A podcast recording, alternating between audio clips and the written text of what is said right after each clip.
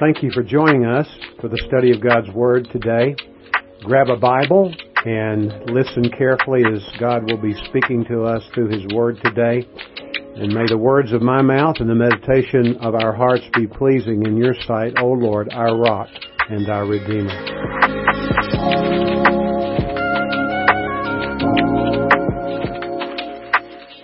I realized I had never given a message on this particular psalm.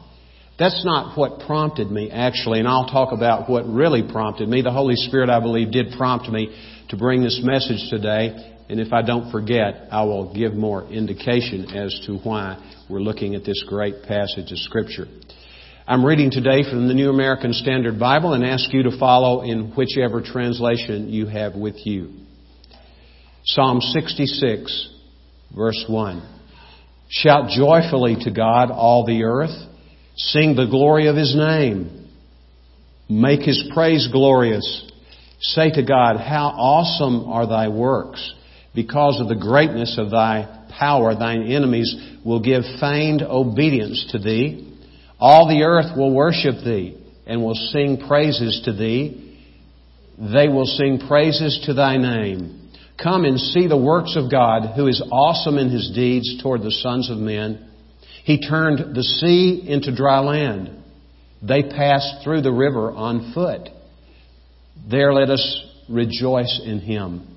He rules by his might forever. His eyes keep watch on the nations. Let not the rebellious exalt themselves. Bless our God, O peoples and sound his praise abroad, who keeps us in life and does not allow our foot to slip. For you have tried us, O God. You have refined us as silver is refined. You did bring us into the net. You did lay an oppressive burden upon our loins. You did make men ride over our heads. We went through fire and through water, yet you did bring us out into a place of abundance. I shall come unto your house with burnt offerings. I shall pay you my vows, which my lips uttered and my mouth spoke when I was in distress. I shall offer to you burnt offerings of fat beasts with the smoke of rams. I shall make an offering of bulls with male goats. Come and hear, all you who fear God, and I will tell of what he has done for my soul. I cried to him with my mouth, and he was extolled with my tongue. If I regard wickedness in my heart, the Lord will not hear. But certainly God has heard. He has given heed to the voice of my prayer. Blessed be God, who has not turned away my prayer for his loving kindness, nor his loving kindness from me. It was Soren Kierkegaard a Danish theologian philosopher who made this observation about worship. He said, Worship has an audience of one. The actors in this worship experience, where there is one in the audience, that one is God, would be us. If He is accurate in His assessment of what makes up real worship, and I believe He is, we today have an audience of one. As we sang today, we were singing unto the Lord. I hope you noticed as we sang the songs, which we did sing congregationally, that they were all focused on the person of God Himself. We worshiped in this way. When we pray, we pray to God. When we look at the Word, we come to the Word of God with this in mind. We come to hear from Him and to not be hearers only of His Word, but to be doers also as a result of our worship. As you exit these doors, if you were exiting these doors, you'll notice there is a sign and it says the mission field begins here. When we leave this place, it's not that we should feel good about ourselves. There's nothing wrong feeling good in the Lord, being happy and holy in Christ. Absolutely not. But we should have a mission in mind to apply whatever we receive in this place from God's Word. We hear from God, He speaks, and we act. And then the prompter, according to the model which Soren, uh, Soren Kierkegaard gave to us is that teachers of the Bible, like me, should be the prompters of this great experience of worship. Well, what is characteristic in Scripture and is underscored by Soren Kierkegaard is quite different from what is normal today in American Christianity and perhaps in Christianity all over the world. The scenario has flipped. The congregation has become the audience. And the actor, just one actor, or maybe a few actors, are worship leaders. People who lead in music, people who teach the Bible. And the result is that God is not present in such kind of so called worship. This passage of Scripture, if you can imagine in your mind's eye three concentric circles a large circle and within that is a smaller circle, and finally there is a very small circle in the center. The larger circle is the whole world. We're going to look at that in verses 1 through 7. The next smaller circle is the people of God as a group of worshipers. But the last is a small circle which envelops the individual worshiper. We're going to look at these in the order in which they are given to us in this psalm. So let's go back and look at verses 1 through 7. I'll make some comments about some of the words that give us insight into how we are to worship the Lord. Verse 1 of 66 says, Shout joyfully to God, all the earth. Allow me to pause there for a moment. There are two other instances, at least, in the Psalms. One in Psalm 95 and then again in Psalm 100, where this word which is translated shout joyfully occurs. And in each case, the idea of shouting joyfully is the idea of to split the ears with sound. In Joshua 6, 16, you remember the order which God gave, the captain of the army of God gave. That was probably a pre-incarnate appearance of Jesus to Joshua. And he gave him orders. He said, This is what I want you to do. I want you to assemble the army. And then I want you to get seven priests who can blow the trumpet, the shofar. Then I want you to get the Ark of the Covenant. I want you to put the large majority of those soldiers in front. And I want a smaller group behind to guard the rear of the Ark of the Covenant. Then I want you to lead the people around Jericho for seven days. The first day, you go around in silence. The second, through the sixth day, you do the same. When the seventh day comes, however, you circle it seven times. The first six times, you're circling quietly. And then at the end of that, you blow the trumpet and you shout. And it was a joyful shout, undoubtedly. It was so resounding. We know what happened the walls came tumbling down, as the spiritual song we have sung in the past. Actually, the literal interpretation of the walls falling is they just collapsed like that. They collapsed. Due to the obedience of Joshua, the leader of the people, and the people were worshiping God. And the result was amazing. We are called upon to shout joyfully to God as part of all the inhabitants of the world.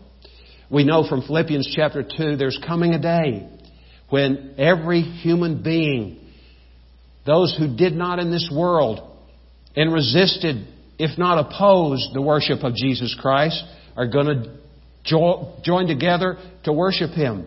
There probably won't be any joy in the heart of the person who doesn't know Christ because there's no hope for that person in that particular moment but it will bring a resounding shout to the Lord to glorify the Lord Jesus Christ with all mankind. We're to shout joyfully to God in our singing. This is the order that God has established. I mentioned Psalm 95 earlier. For centuries, almost from the beginning of the Church of Jesus Christ, that served as the template, the paradigm the picture of what is to constitute worship. And it makes no mystery for us as to why that would have been the case because there was no scripture per se. All scripture, when it's spoken of in the book of the New Testament, has to do with what we call the Old Testament. And so they borrowed that and they shouted joyfully. Look at verse 2. Sing the glory of his name. Make his praise glorious. We're to sing. We're not just to shout. We're to sing. And we're to sing to the glory of his name. I did a little math on this passage of Scripture as to how many times either God directly or indirectly is mentioned in this 66th Psalm. 20 verses, over 40 times. God is indeed the central figure, and that should be true of us in our worship as a body of believers. Verse 3 says, Say to God, How awesome are your works. The word awesome really means fearsome. They produce fear. Beware of the greatness of your power. Your enemies will give, because of the greatness of your power, your enemies will give feigned obedience to you. In other words, the enemies are afraid of God for the wrong reason. They're trying to appease God. They don't understand the grace of God. And they are actually hypocrites in the way in which they worship. They may sing the words, but there's nothing coming from the heart. It's just coming from their own minds. Verse 4 says, All the earth will worship you and will sing praises to you. They will sing praises to your name. The word worship appears here. This message obviously is about worshiping the Lord. The word which is translated worship, when it's found anywhere in the Old Testament, the focus is on a posture of humility. It's the idea of bowing before a superior. For instance, it describes Ruth in the book of Ruth, chapter 2, verse 10, bowing before her kinsman redeemer, Boaz. She was at his mercy. He was the one who gave her the opportunity to glean from the field for her and her mother in law, Naomi, and she became his wife. Sometimes it pays to bow, doesn't it? It did in her case, for sure. And for David himself. David descended from none other than Ruth and Boaz. Read the genealogy at the end of this short book we call Ruth. And David himself in 1 Samuel 25 8 is seen bowing before Saul the king. Now remember, when he did that, David had already been anointed king of Israel. But nevertheless, he was one who respected the authorities which God had placed, and he bowed before him. If we were to go back prior even to Ruth, to Joseph, Joseph, that character in the Bible, among so few characters, seems to have been flawless. He did use poor judgment in telling the dreams that God had given him as it related to his brothers, and he, the Bible tells in Genesis chapter 37 three times, it talks about how in this dream the sheaves of grain or corn, remember that part of that dream, bowed before, there were 12 of them, bowed before Joseph. Joseph was going to be the one that they would honor as a superior, even though he was the youngest of the brothers. At least at that time, one more came along. We know him as Benjamin. But nevertheless, this idea of worship is the idea of humbling ourselves before God. Real worship, if it's anything, is humbling ourselves before God. In Genesis chapter 22, that great story where God gives an order to Abraham, which seems so out of keeping with the God whom we know he tells him to take his son, his only son Isaac, who by this time would have been an adolescent, to a place called Moriah, Mount Moriah. And by the way, that's where Christ was crucified.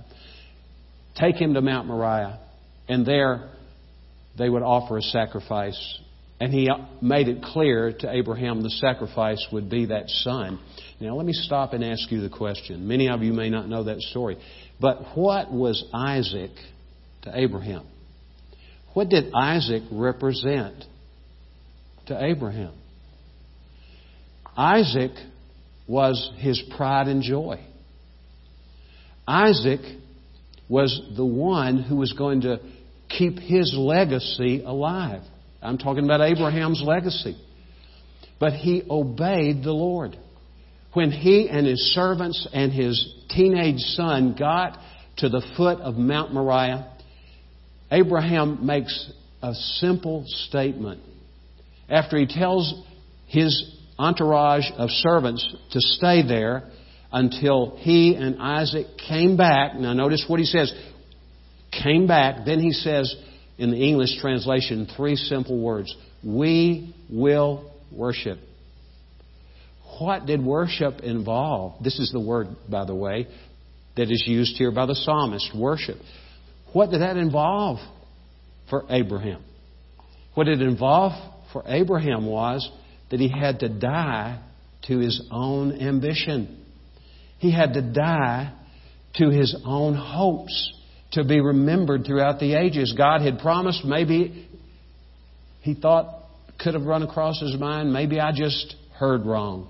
Probably not, because we know he prepared to sacrifice the boy, and then God provided a substitute in the form of a ram who was stuck with his horns in nearby bushes. Worship is humbling ourselves before God. That's what worship is, if it's anything. Let's go back now to verse 5. Come and see the works of God. This is what causes the enemies of God to quake, to tremble when they think of the God of Abraham, Isaac, and Jacob, who is awesome in his deeds toward the sons of men. He turned the sea into dry land. They passed through the river on foot. There let us rejoice in him. He rules by his might forever. His eyes keep watch on the nations. That would put nervousness in the hearts of people who were opposed to Abraham, Isaac, and Jacob and Israel. Let not the rebellious exalt themselves.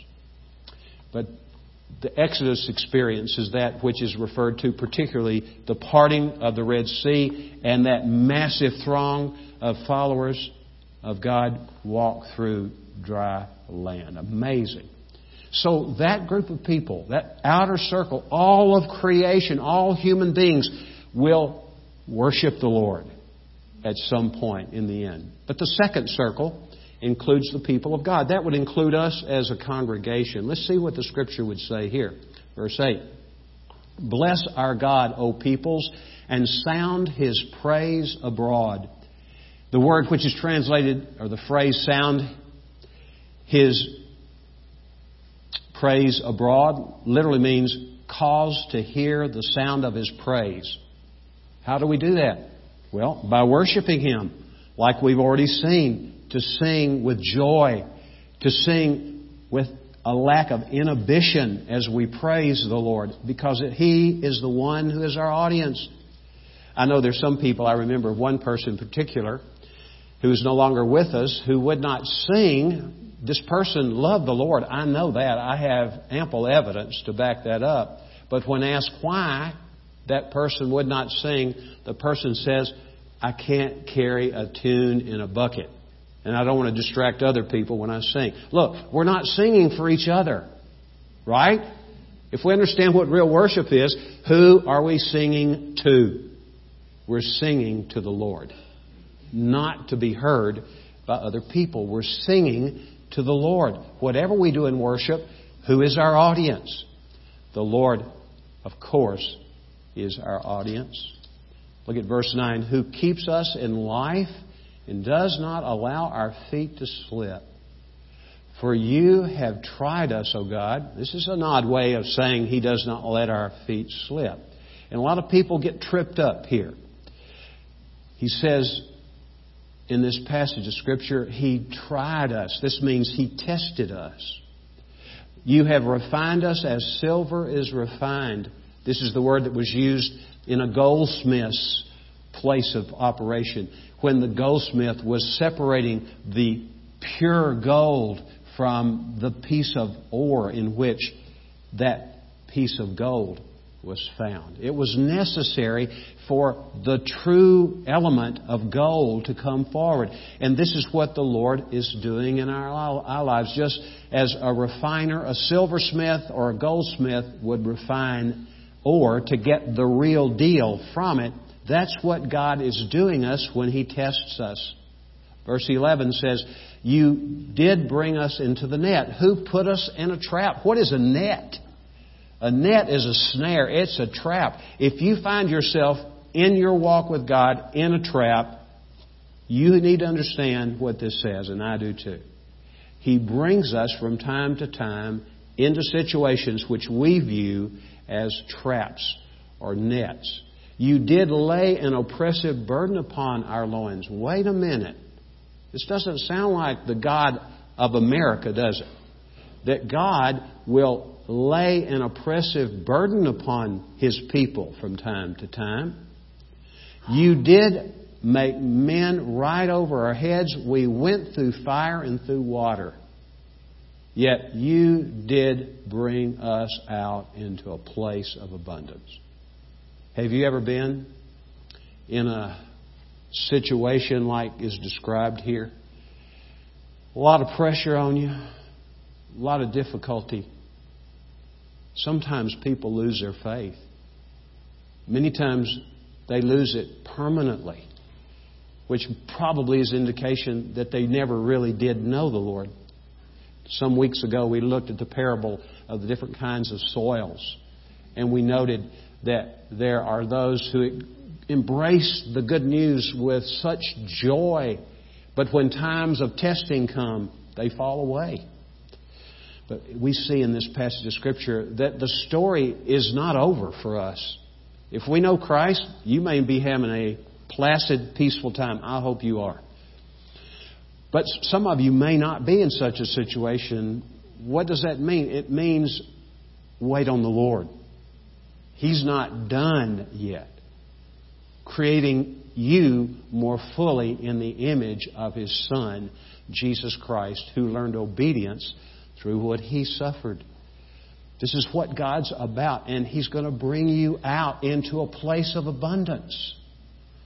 The book of Hebrews, the 11th chapter, talks about the way of God. And the 12th chapter also adds so much understanding to this teaching today. Read those chapters, please do, to get fuller understanding of what this passage of Scripture is teaching.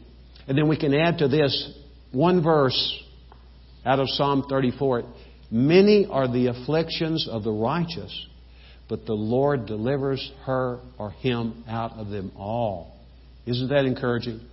So you might be in the doldrums today, but you can live victoriously in that moment. And I'm not just trying to give you some sort of placebo, some sort of pill that'll help you be happy when there's nothing around you to be happy. It really has virtually nothing to do with my happiness or your happiness. It has everything to do with our holiness. In 1 Peter chapter 4, if you haven't read 1 Peter recently, do yourself a favor, read it. I'm reading it again because it's in the reading for our map journal for this month.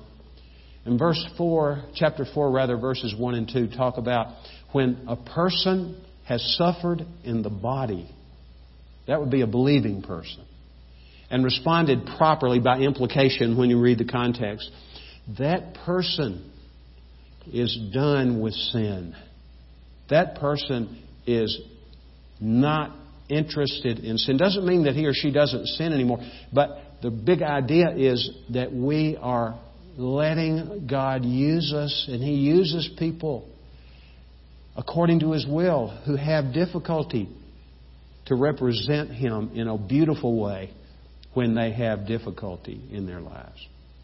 So here's the second circle. All of us, the people of God, the people of God all over this world. If we were to go to certain parts of the world today, the findings would appall us how difficult life is in the Middle East for believers. How most of them suffer great persecution in that area, or in places in Asia, to a lesser degree in places in Africa. Even we in the United States are beginning to feel a little more of this pressure. We're a bunch of novices here. We're, we're just sort of in kindergarten in that regard. But look at the last one. This is where I wanted to camp out a little longer. And this has to do with that inner circle, and that's the individual. This is for you and me individually. So I'm asking the Lord to help you see yourself here in the rest of this passage of Scripture. We do not know who the human author of this psalm is. We do know it was God who authored it in the sense that the Spirit of God inspired it. But look at verse 13. I shall come unto your house with burnt offerings. Here's the first part of our worshiping the Lord that's mentioned here individually. What are we supposed to do? What is a burnt offering? In the book of Romans, chapter 12, verse 1, it's been mentioned today. It's amazing how the Lord's coordinated this without communication between human beings. And the Bible says, I beseech you, the ESV as Ryan read, I entreat you by the mercies of God that you present your bodies a living sacrifice, holy, acceptable unto God, which is your reasonable act of worship. What is the fundamental act of worship for you and me, individually? It's that we present ourselves a living sacrifice. What does that suggest? When we typically think of a sacrifice from a biblical point of view, what happens? What happens to the one who is the sacrifice or the being which is the sacrifice? That person dies, correct? And this is the first step to really worshiping the Lord. We have to die to ourselves and live unto God. To present our bodies a living sacrifice. When Abraham began his journey from Ur of the Chaldees and wandered around for so long, every time he had an encounter with God, do you know what he did? He built an altar. And do you know what type of sac- sacrifice he gave? It was not a sacrifice of atonement, it was a sacrifice of a burnt offering, meaning deeper commitment. Consecration is the word, deeper consecration to the Lord. Trouble is designed to move us deeper into devotion to the Lord, presenting our bodies, our being, as a living sacrifice unto the Lord. Verse 14, he says, Which my lips uttered, I will pay the vows, he says, which my lips uttered and my mouth spoke when I was in distress. Have you ever promised God, God, if you'll just get me out of this one? Now, don't lie, okay? Uh, Lord, if you will just deliver me from this awfulness, I will do such and such. Have you ever made a promise to the Lord in a situation like that? Has He delivered you yet? Well, if He's delivered you, have you paid your vow to the Lord? I'm not talking about money. I don't know what it would be. But have you done what you promised to do? Go ahead and do it. Read Ecclesiastes chapter 5, the first several verses. That will give you great incentive to do what you promised the Lord you would do in response. Verse 15 says, I shall offer to you burnt offerings of fat beasts with the smoke of rams. I shall make an offering of bulls with male goats. That just is more repetition. Now look at verse 16. Come and hear all who fear God. May I pause here a moment and talk about what it means to fear God? If we were to go to Psalm 112, verse 1, the Bible says, How blessed is the man who fears God. Tell us, Lord, what does that look like? What does it mean? Well, the Lord leaves nothing to the imagination. When he goes on to say, after he says, Blessed is the man who fears God, then is what, this is what he says. He says, Who greatly delights in his commandments. Therein lies the answer to what constitutes a God fearing person. We who fear God greatly delight in His commandments. Instead of seeing them as a burden, In 1 John chapter 3, the Bible says the commandments of the Lord are not burdensome at all. They are freeing. In Psalm 119, verse 32, this is what the psalmist writes I run in the way of your commandments, for you have set my heart free. When we know the Lord, we worship the Lord. He sets our hearts free, free from the bondage that is true of us who do not know Christ. And then when we come to know Christ, it's true of us when we refuse to walk with the Lord regularly. And in the process, we get all tied up by our own fleshly desires as we do not obey the Lord. Look, where is the freedom to be found? What does this passage of Scripture teach us? What the Lord's going to do to us as He takes us through a lot of difficulty? Then He will bring us out to a place of abundance. That's what He's going to do. And that's freedom. And that doesn't have to wait until the trial's over, by the way. He wants us to be free in the middle of it because of the impact that is going to have on the people who observe the way we live in that situation. We're going to be free from the fear of man. We will be fearing the Lord, knowing that the fear of man brings a snare. It's He that we answer to, but when we are walking in the fear of the Lord, we have freedom. Come and hear all who fear God, and I will tell you of what He has done for my soul. Here's another aspect of real worship personally. You give your life as a burnt offering.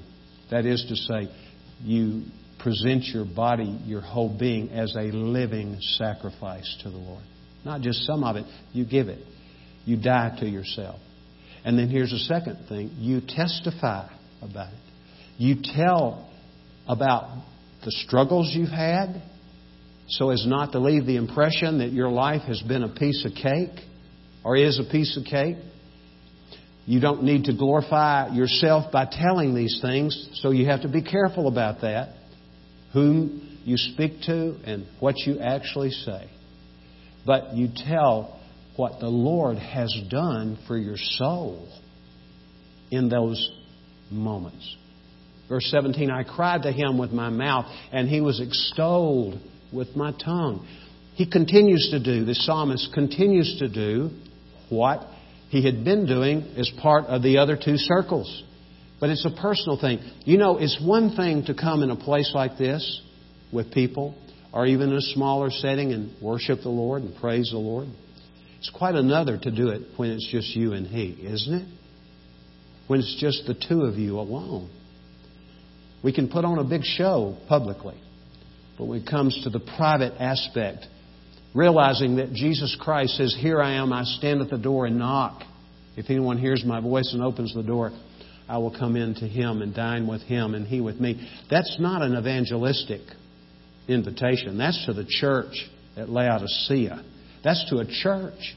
And it would be to the individual members because Jesus says, Whoever hears my voice, and it's a single singular use of the word whoever, not a broadcast kind of invitation. I cried to him with my mouth, and he was extolled with my tongue. I regard, if I regard wickedness in my heart, the Lord will not hear. But certainly God has heard. He has given heed to the voice of my prayer. This particular man's testimony is that he had prayed this is another aspect of, worship. What, the, what have we seen so far?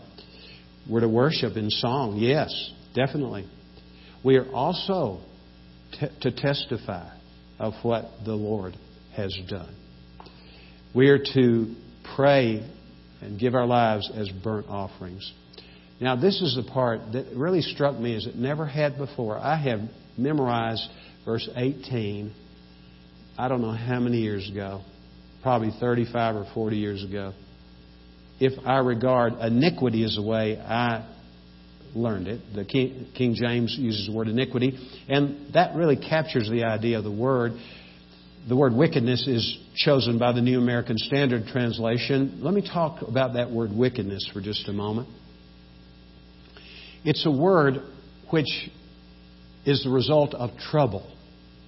This is what happens to people. We see it here in this passage. What could happen and often does happen, and maybe in most cases does happen, and we have to work our way through that to get to that place of abundance in the middle of the trouble and eventually to be liberated from it, whether in this life or when this life ends and we go to be with the Lord. But nevertheless, it's trouble that leads one to think wrongly about God to say, well, God doesn't care about me. He doesn't have anything in mind for me. I've been mistaken about this. I don't want to have anything to do with Him anymore. I'm going to do exactly what I want to do. It leads to this kind of wickedness. It happens. But this man did not give in to that. If I regard iniquities, I, if I have regarded iniquity or wickedness, really is what it says in my heart. It's in his heart. It may not be said, but it's in his heart. That's where sin comes from. It's out of the heart, the Bible talks about. Jesus speaks clearly about this in Mark chapter 7 about all the kinds of sins. They originate in the heart. The Ten Commandments is covered rather well in that passage of Scripture by the Lord Jesus Christ. But if I regard wickedness in my heart, the Lord will not hear. We're going to be coming to the Lord's Supper here this morning in a little bit. As I was thinking about this moment, I thought about my own life. This was on Friday, probably. As I was thinking about it, I was thinking, wow, I need to be more mindful of this particular statement. When I'm toying with sin, nibbling around the edges of wickedness and not getting too far in, but confessing and coming out of it if I do give into the sin. I said, this would be something that if I practice it regularly, I mean regularly, whenever I'm tempted, if I remember this teaching, if I regard iniquity in my heart, then what? The Lord will not hear my prayer. How many of us have unanswered prayers today? I would be willing to venture that a large number of unanswered prayers represented in this room are directly related to our holding on to something, namely our own lives, in terms of wanting to have something in our lives that we just don't let go of and we don't trust God with. We have not let it go.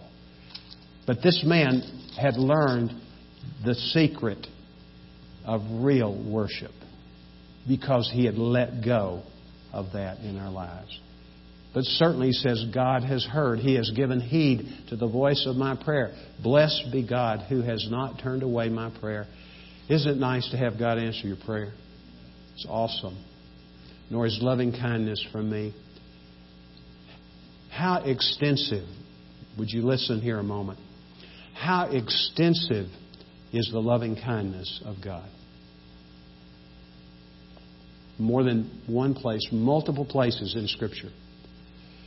God tells His people to sing just a little chorus. Praise the Lord. His loving kindness endures how long? Forever.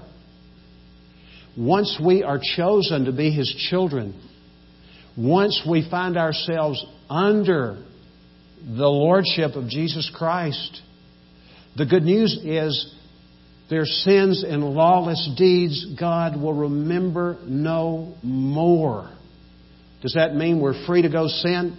No, that's not what it says. It just says when you come to know the Lord, the result is that He lives in you and He moves you to understand how loved you are, and that in itself serves as an opportunity for you to trust Him and do what the Word of God says you will run free in His commandments because of what He is doing in your life.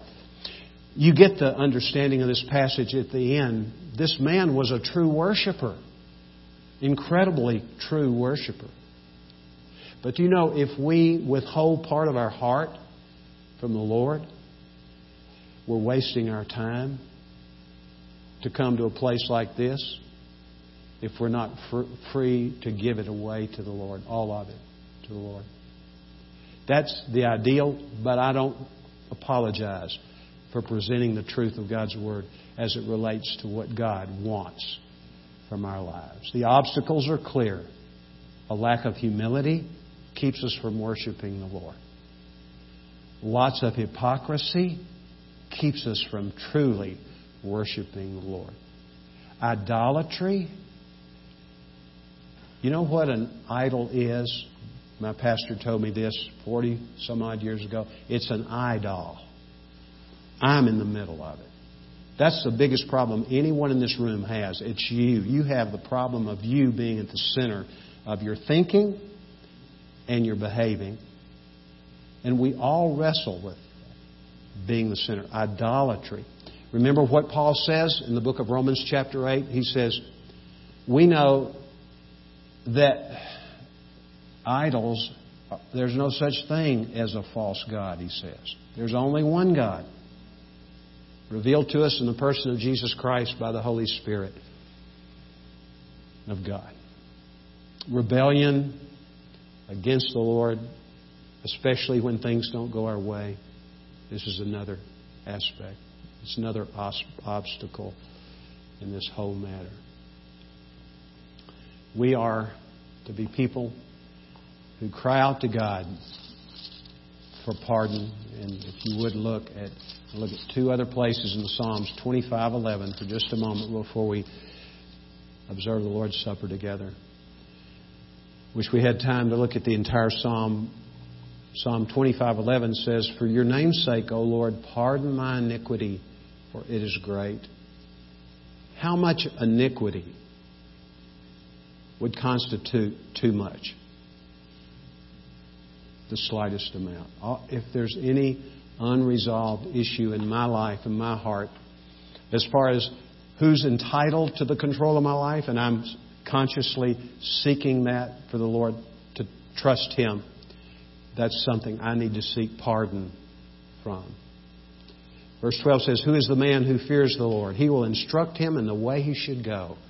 Psalm 86:11 says, "Teach me your way, O Lord, that I may walk in your truth. Unite my heart to fear your name." That was David. We need to ask God to unite our hearts to fear him. That person's soul will abide in prosperity and his descendants will inherit the land. The secret, that means intimacy with the Lord, is what it really means. Intimacy with the Lord is for those who fear him, and he will make them know his covenants. My eyes are continually toward the Lord, for he will pluck my feet out of the net. Let's go to chapter 32, another Psalm of David. 25 is the Psalm of David. 32 is the Psalm of David. I've mentioned Psalm 86. It's the Psalm of David too. Verse 2, we read it earlier. How blessed is the man to whom the Lord does not impute iniquity, and whose spirit there is no deceit. Where did God impute your iniquity and mine, represented in the Lord's table? Where did He impute it?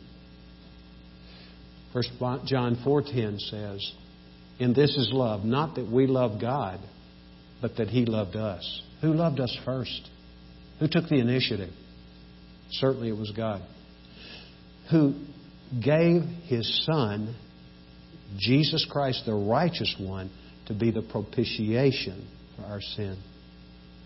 That simply means there's nothing simple about it for the Lord, neither the Father nor the Son. But Jesus Christ took the wrath of God, which God had stored up for generations, and pour, took it from the Father as the Father poured it out on Him. That's what the Lord's Supper signifies. What He's done for us to set us free from ourselves and from sin. And then let's look at verse 5. I acknowledge my sin to you, and my iniquity I did not hide. We can't hide from God. He knows everything. Come clean before God. I said, I will confess my transgressions to the Lord. And you did forgive the guilt of my sin. He pardoned him, didn't he? Amazing.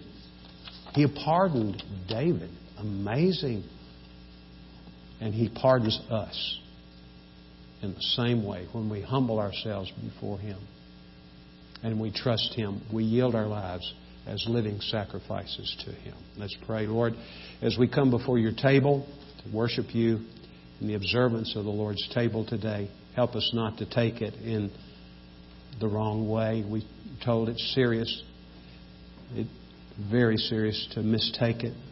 So help us to take it with this in mind that our prayers, if prayed properly, based on our relationship to you and based on our living in an up to date relationship. Not concealing our transgressions, but confessing them, Lord, to you and being done with them.